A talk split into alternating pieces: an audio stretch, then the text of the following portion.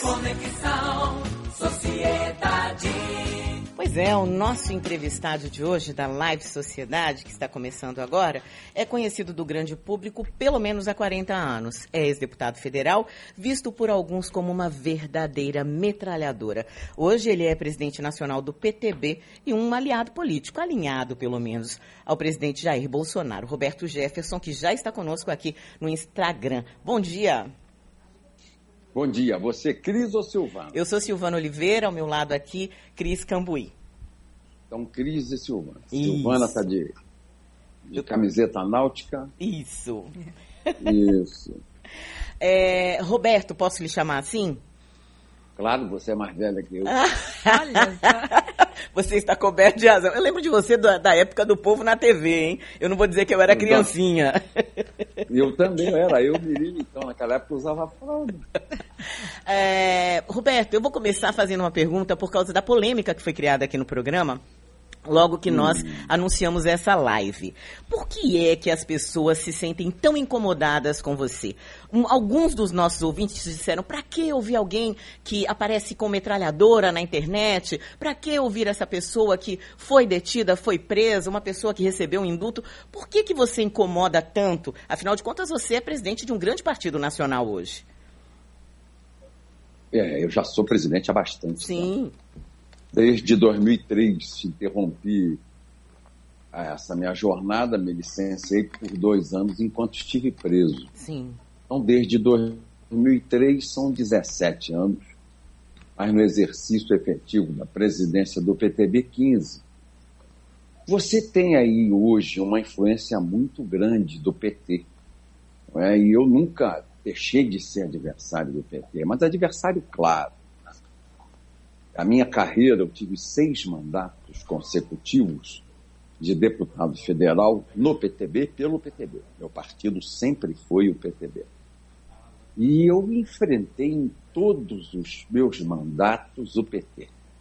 Batia de frente PT, PCdoB, PSD, PSOL mais recentemente.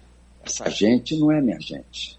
Então, como eu sempre os tratei como adversários, eles não gostam de mim. Aí na Bahia é muito grande, é, você tem aí uma, uma, hegemonia muito grande do PT hoje com esse governador, o Rui Costa.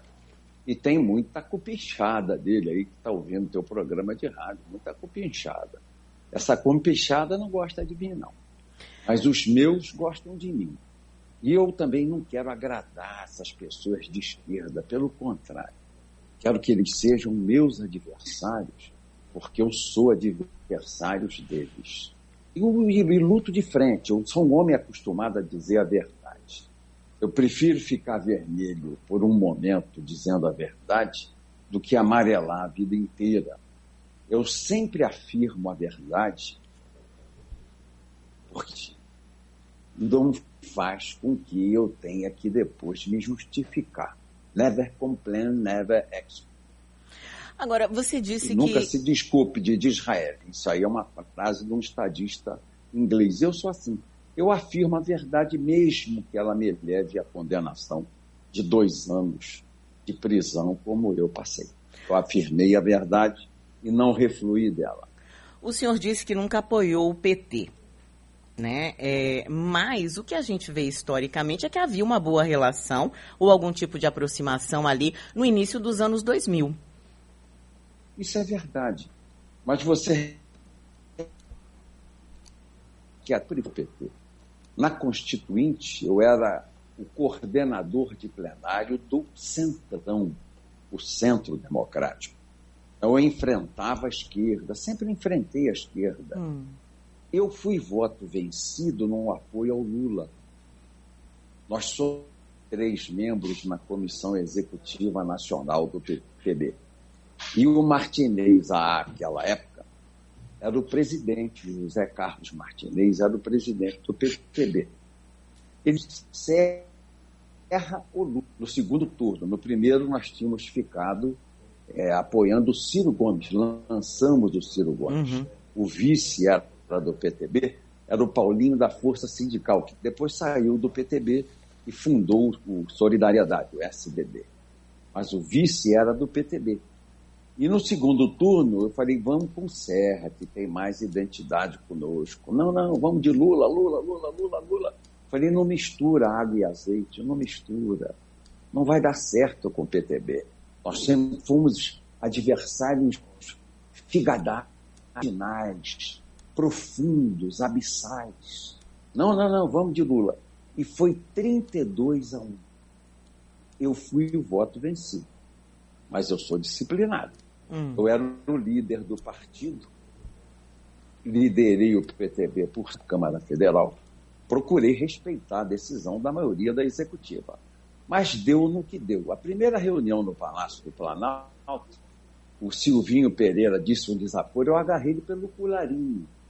Na primeira reunião, eu, Martinez e Silvinho Pereira, que era assessor informal do Zé Dirceu, que nem nomeado a dele era uma gracinha, eu já. Não podia dar certo. E não deu certo. Tanto que surgiu o mensalão, eu, na imprensa, denunciei na tribuna da Câmara aquele esquema profundo de corrupção, que era o mensalão, e deu no que deu. Não é? Com a cassação do Zé Dirceu, a queda do Zé Dirceu, balançou o Lula tirou a roupa do rei, desnudou o PT, que era tido como um partido virginal. E todo mundo passou a entender que o, que o PT era tão cheio de vícios, ou mais, ou mais viciado, que os outros partidos que ele sempre denunciou. O PT não era cotó e apontava rabo no alheio. Ele fazia da culpa do alheio o seu escudo, o seu broquel, para tentar se esconder. Foi isso que eu fiz. Tirei a, a roupa do rei e puxei a barba do bode Lula, né, que ficou numa situação delicada. Nós estamos conversando com o Roberto Jefferson numa live pelo Instagram, arroba Rádio Sociedade da Bahia. Como é que você vê hoje é, a conjuntura atual, o momento político atual do Brasil, é, governado por Jair Bolsonaro, já aí no segundo ano né, de bem, gestão? Muito bem, muito bem. Ele tem concluído as obras todas inacabadas, essas obras que de 40 anos, 50 anos, que eram fruto de interesses de empreiteiras, governos de Estado, governo federal, governos de prefeitura, essa roubalheira, essa roubalheira de toda hora contrata aditivo, contrata aditivo, não acabava a obra. E o presidente Messias Bolsonaro, com a engenharia do Exército, acabando essas obras todas. Tanto que ele vem virando o Nordeste, que era tido como um reduto inexpugnável, cidadela, refúgio inexpugnável da esquerda brasileira, e o presidente Bolsonaro está quebrando isso, as pernas do PT, e tem quebrado as pernas aí do PDT, tem quebrado as pernas do PSB, se afirmando como um grande líder, como homem gestor e honesto. Você repare, 20 meses de governo, não há um ruído de corrupção. Porque o presidente Jair Bolsonaro não rouba e não deixa roubar. Antes era uma roubalheira. Com seis meses já começavam aquelas notícias. No governo do Lula explodiu o mensalão, a Dilma, não é? no Fernando Henrique, corrupção, o governo do Sarney, corrupção, o governo do Collor, corrupção, governo do Itamar, corrupção. Você não ouve um ruído de corrupção. Que a imprensa persegue o presidente Bolsonaro e não tem uma pegadinha, persegue o dia inteiro atrás dele para achar um errinho, para apontá-lo como corrupto e não consegue.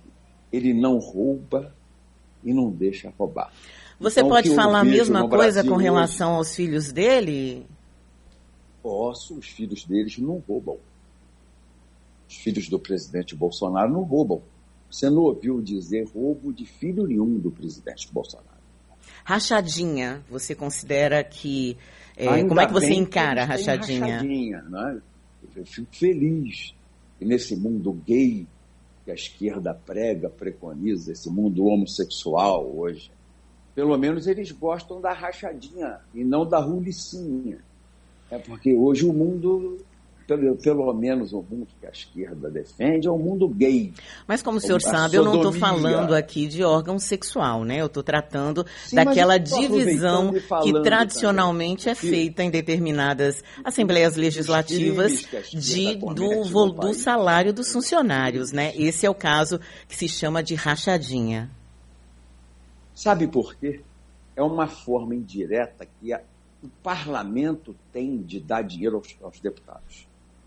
Não é só o filho. Pegaram o filho do Bolsonaro por um milhão. O presidente da Assembleia tem 45, mas é do PT.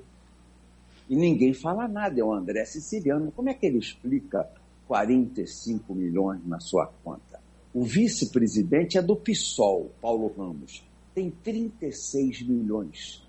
E pegaram no pé do filho do Bolsonaro com um milhão? Dizer, é muita disfarçatez da imprensa, muita disfarçatez do grupo. O Globo é o principal denunciante dos irmãos metralha marinho, ladrões, assaltantes da pátria.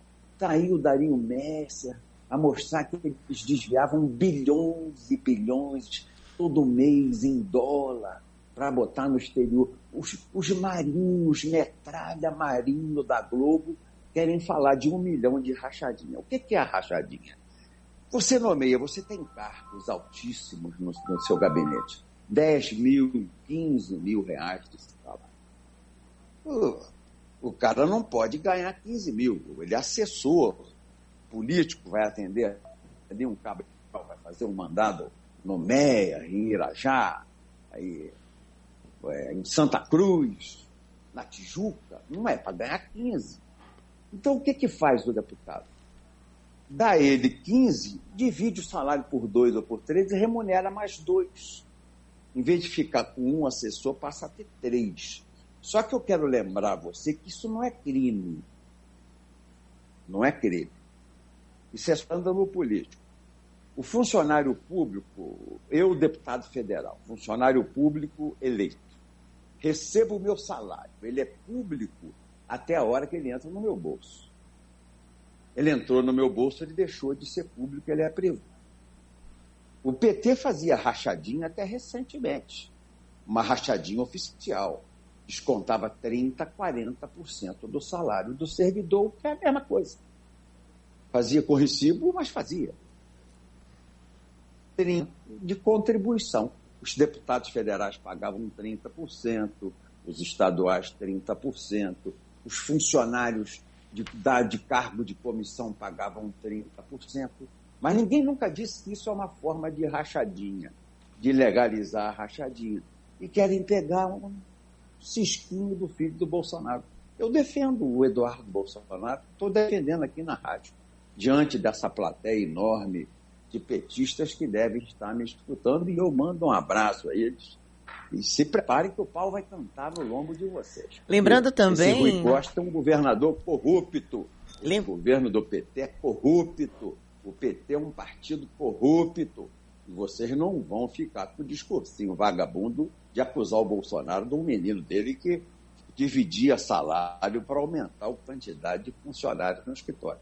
Partido corrupto assaltou o BNDES, assaltou o Banco do Brasil, a Caixa Econômica Federal, a Petrobras, Petrobras, a Nuclebras, corruptos, bandidos. Lembrando também que a gente tem como presidente, não tem moral né? apontar o dedo para ninguém. Como, presidente, como, como prefeito aqui da capital, a gente tem o presidente nacional do DEM, né? A CM Neto. E que a Bahia tem outras cores também, além do vermelho Netinho do PT. Vovó. Qual é, qual é a sua questão efetiva com o DEM? Né? A gente teve recentemente é, um, um, problema no diretório estadual é, da Bahia. Você chegou a conversar com a gente até sobre isso, a retirada de Benito Gama. É, Jean Prates tomou posse. Mas qual é? é você tem um problema real com o DEM? Foi. Ou é uma questão de, de alinhamento apenas? O DEM, o DEM, não. O DEM é um partido de traidores. O que o Rodrigo Maia tem conspirado na Câmara contra o presidente pública, conspirando e sabotando a pauta de votação. E no Senado é o Alcolumbre, do DEM. Como é que pode o DEM, que tem identidade, pelo menos no discurso ideológica, com o presidente Bolsonaro praticar esse tipo de ação que vem praticando seus líderes congressuais com a cumplicidade do netinho da vovó. Porque aqui no PTB, eu sou o presidente, eu não sou prefeito de Salvador. E quem sai da linha, como o Benito saiu da linha, recebe uma intervenção. São Paulo saiu da linha, quis fazer gracinha lá o seu Campos Machado, coligar com o PT em Osasco, em São Bernardo do Campo, em Mauá. Eu fechei a chave com o Dex, ele não foi prefeito em São Paulo, zero. Mas vocês não vão apoiar PT, PSDB, DEM aí, porque eu não. E eu não sou o prefeito de Salvador. O problema é que na Bahia, há 50 anos, você tem aí dois grupos que fingem ser oposição. Era Arena, depois depois virou PFL, agora é DEM. Sempre foi uma elite de direita, não de direita de tumes, de direita conservadora, de direita que mama na catola, que adora bater para mamar, que é igualzinho à esquerda. Fingiu ser oposição à esquerda, aquele desastre do Valdir Pires, Deus me livre, aquilo foi um negócio, uma vergonha. Do governo. E hoje o Neto assiste a corrupção que é feita na Bahia, que o Brasil todo sabe. E ele não denuncia. Ele não denuncia o Rui Costa. Ele foi tão pusilânime, o netinho da vovó, neto de vó, criado por vó, que na véspera da eleição, ele não disputou o governo do Estado, se compôs com o governador Rui Costa do PT, derrotou o próprio Benito, derrotou Aleluia, não é? de, derrotou Jutaí Magalhães, ele derrotou pela covardia de não ter tido coragem de ir para a rua enfrentar como oposição o governo do Estado. É pusilânime, foi covarde e está assistindo essa corrupção não denuncia. Ele é o presidente nacional do DEM. Como ele pode ver esse consórcio dos governadores destinos é uma, é uma organização criminosa, são os ladrões. Todos eles roubaram do Covid, da saúde do povo. O que fez esse ruído na Bahia, criminoso, genocida, impediu os tratamentos aí de hidroxicloroquina, de é, é, azitromicina, de zinco, o tratamento precoce, ele queria internar o doente, uhum. queria só levar o doente para o hospital na fase terminal, e o ACM Neto se acompliciou com ele. Então, você dado é, uma elite arena, SPFL, agora com apelido de DEM, e do outro à esquerda, PT e os seus puxadinhos, PSOL, PCdoB, PSB, essa traeira que tem aí e que se uniram. O, o Netinho sentou no colo do Rui Costa. É um, Marades. Ele, ao invés de dar mão ao presidente honesto, correto, que é o presidente Jair Messias Bolsonaro, Jefferson. ele se atirou vergonhosamente nos braços do Rui Costa. O DEM da Bahia está coligando com o PT. É eu, um mar Jefferson, de cumplicidades. Eu queria aproveitar. Mar de cumplicidade que o povo vaiano tem vontade de vomitar quando vê. Eu queria aproveitar esse, esse... desculpe. Imagina. Eu queria aproveitar esse dar as mãos, né? Para tentar entender com você, que você é, é, explique para a gente a sua visão, porque você disse que há uma conspiração né, de Rodrigo Maia, presidente da Câmara, juntamente com o presidente do Senado, Davi Alcolumbre, contra o governo Bolsonaro. O que a gente viu no finalzinho da semana passada para cá, é, pelo menos o que a gente viu de fora, e aí é você quem sabe dos bastidores, foi uma outra coisa. Quer dizer, foi Paulo Guedes junto com Rodrigo Maia, é, jantando numa aproximação, é, trocando ali gratidão, lealdade. Aparentemente, o que a gente viu também, eu gosto dessa expressão, foi um condomínio de lealdades é, na indicação de Cássio Marques, né? Com Davi Alcolumbre dizendo para Gilmar que é, o presidente iria na casa dele para um almoço, o presidente levou Cássio Marques, é, que era um almoço acabou virando um jogo de futebol, um jantar, e é, surgiu a indicação de Cássio Marques, que também é muito bem-vindo pela OAB Nacional. É, como é, o, o que está por trás disso tudo? Se há uma conspiração, por que nesse momento o, o a gente olha o governo e, e, e a, acredita né, que o governo está dando a, a mão a Maia e também a Alcolumbre? Você veja, você falou uma semana. Exato. O governo tem 20 meses, você está falando de uma semana. É, o que a gente tem visto como se fosse uma, um o movimento Rodrigo de mudança. Maia, 20 meses conspira contra, fala mal do governo. O Rodrigo Maia já provocou é, é, a, a, a, disparada do dólar com duas declarações que já deu contra o ministro da Economia.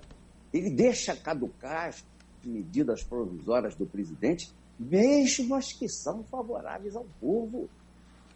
E agora quis se compor com Guedes, porque o Rodrigo sempre foi o homem do mercado.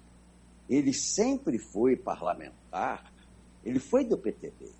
O pai dele, César Maia, foi prefeito pelo PTB. Eu era o pre presidente do PTB do Rio. Quem abonou a ficha do César Maia fui eu. O Rodrigo foi deputado federal pelo PTB. O Eduardo Paes foi deputado federal pelo PTB sempre foram homens de mercado. Então ele está sendo pressionado é pelo patrão dele, não é o povo, é o mercado. O mercado financeiro é o patrão do deputado Rodrigo Maia. E deve ter para essa gracinha que você já, primeiro no povo, você está absolutamente morto. As pesquisas mostram que o Rodrigo Maia está absolutamente morto. A eleição passada ele chegou trôpego para ganhar a eleição como ex-presidente da Câmara.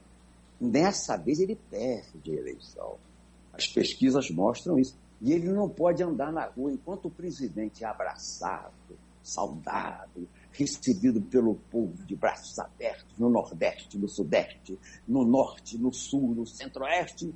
O Rodrigo Maia tem que andar em avião da FAB escondidinho, senão toma pescoção toma pescoção. O Botafogo toma pescoção. Ele é malquista. E o presidente tem aí essa opção no Supremo para tentar pacificar a relação com o maior partido político do Brasil hoje, que é o Supremo Tribunal Federal. Quem manda realmente como partido no Brasil é o Supremo. As universidades federais, através as universidades federais são condomínio do PT, do PCdoB, do PSOL, toda hora impetram o mandado de segurança e esses, esses juízes do Supremo, que são todos eles professores de universidade pública, sempre dão monocraticamente decisões contra o texto constitucional a favor dos partidos de esquerda. E eles têm tentado impedir que o presidente governe esse tempo todo. E o presidente está acomodando, acomodando, acomodando. Há uma ditadura da toga e o presidente, de acordo, colocando alguém com um bom currículo, um bom nome, um homem que pelo menos não tem uma mácula de ser o, o amigo do amigo do meu pai, de mesada de, de empreiteira, não é? Ou se não, ser indicado pelo PCC em São Paulo, como tem ministro que foi, pelo Movimento Sem Terra, como tem ministro que foi. Um troço horroroso. Esse, pelo menos, não foi dado por esses lobbies imorais. Ele foi pensado no tribunal e vai ser, como desembargador federal, um juiz, ministro do Supremo Tribunal Federal. Jefferson, você falava aí da prisão de Cristiane Brasil, ela que foi é, detida na Operação Catarata 2, né, acusada de viabilizar fraudes de licitação e também de propina. A gente não conseguiu ouvir muito bem é, o seu posicionamento e a pergunta de Cris, vou aqui amarrar a minha, ela perguntou se Cristiane seria uma presa política, né? Foi isso, isso, né, Cris? E eu pergunto se a prisão dela, a seu ver, tem ligação com o seu posicionamento político. Tem, tem tudo a ver. Vou dizer uma coisa a vocês. O, o meu Cal, separou até da minha filha, Fabiana. Mas é o pai dos meus netos. Era o presidente do PTB, foi preso também, passou 11 meses preso, logo no início dessa legislatura. Foi preso. Foi solto agora, recentemente, que assumiu o mandato, e foi transformado de réu em testemunha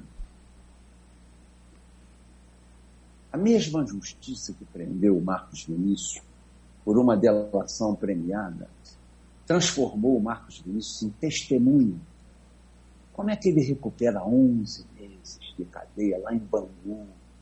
Os meus netos que sofreram tendo o pai preso. Hoje ele é testemunha. O Ministério Público transformou o caso dele em testemunha. A minha filha foi desmoralizada porque tinha duas ações trabalhistas, duas reclamações trabalhistas contra si. Foi atacada violentamente, virou uma vilã. E agora ela está sendo presa preventivamente. Você falou Cataratas 2. Você não deve nem saber o que é isso. O povo nem sabe o que é, só tem o apelido licitação, nem a licitação juntaram no processo, uma prisão assim de, de, de, inopino, repentina, logo após a conversa filha, não sai candidata a prefeito, porque eles vão querer prender você para me atirar. O pai batendo muito duro nessa esquerdalha. Esquerdalha, deixa eu te explicar, é a composição, a aglutinação das duas palavras esquerda e canalha. Então a esquerdalha vai querer prender meu amor. E ela foi presa. Eles não se importam, neto, revistaram a casa, tudo, nada. Minha filha não tem patrimônio nenhum. Enquanto isso, Silvano, está solto Lula, condenado em terceiro grau. Está solto Zé Dirceu, nem tornozeleira esses pilantras usam o Lula, batedor de carteira, ladrão, o Zé Disseu era a inteligência da roubareira, solto. Minha filha, nem a licitação do Ministério Público trouxe para o processo. Foi uma coisa assim rápida. Corre, a Cristiane. Está presa, está lá em depressão, chorosa. Eu falo com a minha neta todo dia. Isso me faz um mal muito grande. Minha neta chorando comigo e eu tendo conforto, que é pelo que eu digo, mas eu não vou mudar o que eu digo. Aqueles adjetivos que vou fazer sobre os ministros do Supremo, eu reitero, ratifico, repito. Eles não vão me calar. Ela vai acabar saindo. Eu tenho fé em Deus que ela acaba saindo dessa prisão, porque é a mesma justiça que prendeu Nescau, meu ex-genro, pai dos meus três netos, do Arthur, do Bernardo, e do Vitor, transformou de réu em testemunha e deixou ele 11 meses lá. Já já isso vai acontecer com a Cristiane, querida. Ela vai sair de lá e vai ser transformada em testemunha, porque o processo é uma, uma denúncia vazia. Você é um processo citou... vazio, um processo político. Você citou que o, o respondeu que o MP não juntou aí é, nenhum tipo de licitação. Então, você acredita Não. que é uma ação do MP também? Essa ação é irregular, MP, digamos no, assim, aleatória. Rio, o Rio foi a capital da República há muitos anos. Então, essa elite, Ministério Público, Defensoria Pública, é igual está virando na Bahia agora, muito de esquerda. É, um, é uma rapaziada muito de esquerda, muito petista, muito pissolista, não é? E eles entendem que tem um troféu sempre de uma pessoa de direita, conservadora, com uma guerreirinha corajosa e tem sido vítima das lutas do pai. Isso é que me entristece. Por que não prendem a mim? Que digo a eles o que, o que eles merecem ouvir e digo frontalmente para eles, olhando dentro dos olhos. Né? Conheço o rabo daqueles rabudos, sei como eles chegaram lá, sei dos apelidos e a razão dos apelidos. E eles não me prendem. Mas como a Cristiane sabem que me atingem, eles prenderam a minha filha. Mas Deus é grande. Tem um propósito na vida, isso vai passar, se Deus quiser, e nós vamos avançar. É, Deixa eu só me lembra, lembrar a, a, a, você, a mim, aos ouvintes também, ao Jefferson. A gente tem até 11h56 só para finalizar esse nosso bate-papo, tá? Para a gente não, não se estender tanto nas perguntas, nas respostas, para a gente poder cobrir aí uh, o máximo possível e aproveitar esse entrevistado. Roberto Jefferson, é, o que dizer né, sobre as fake news? Inclusive, eu estava lendo, no mês passado, a juíza Fabiana Zafari Lacerda determinou que o senhor pagasse uma indenização por disseminar uma fake news contra a ex-deputada federal Manuela Dávila. É, a justiça também determinou, né, a juíza, na verdade, que o senhor se retratasse publicamente em, nas redes sociais em até três meses, desmentindo essa informação falsa que foi veiculada. É, o senhor pretende se retratar ainda? O que dizer sobre as fake news claro no sim, momento claro em que elas que se espalham né, de forma tão rápida? Foi, foi ruim. Foi uma foto com a camisa saía e me, me deram a foto dizendo que era verdadeira. Mas quando ela disse que não era verdade, fake news, meia hora eu tirei do ar e pedi desculpas. E reitero o pedido de desculpas, não tem problema, foi um erro, não é esse ataque a Manuela, ela disse que era fake news, eu vi que era fake news, tirei do ar, que estava tirando do ar, que era uma equívoco grosseiro, tirei na hora. Em meia hora, 40 minutos, tirei fora do ar do. do, do, né, do eu tirei esse ataque, a publicação da foto da assim, Manuela, Manuela da Jesus Cristo é gay. Aí eu tirei, ela realmente tem razão. Assiste razão a deputada Manuela Dávila. Agora, Jefferson, o Alexandre Frota, hoje saiu aí, né, em vários sites, no depoimento à Polícia Federal, que foi feito na semana passada, ele disse que Eduardo Bolsonaro e Carlos Bolsonaro têm envolvimento direto com a disseminação de mensagens falsas na internet com fake news, porque os IPs deles estariam ali. É, é, os endereços de algumas das fake news seriam exatamente os IPs tanto do deputado Eduardo quanto do vereador Carlos. É, a gente sabe que algumas fake news se transformam de verdade em crimes, né? Como é que você vê essa acusação de Alexandre Frota, que é do DEM? É, de quem? Da onde? da onde? Qual partido? Alexandre Frota. De que partido é? Do DEM. Do DEM. Ah, ah, do DEM. Do DEM. É isso aí. O DEM é isso aí. É um monturo. É um monturo, é uma lata de lixo. Deus, Esse cidadão eleito pelo Bolsonaro ter coragem. Veja, vocês passaram um tempo foi minha filha. E é isso que tentam fazer com o Bolsonaro os filhos do Bolsonaro fazem fake news, é a rachadinha, graças a Deus que ele gosta de rachadinha nesse mundo tão pederasta que é hoje. Ele gosta de rachadinha e não de rolicinha, como o Dória. Adoro uma roliça, adora, sonha, vibra, tem delírios quando vê uma rolicinha.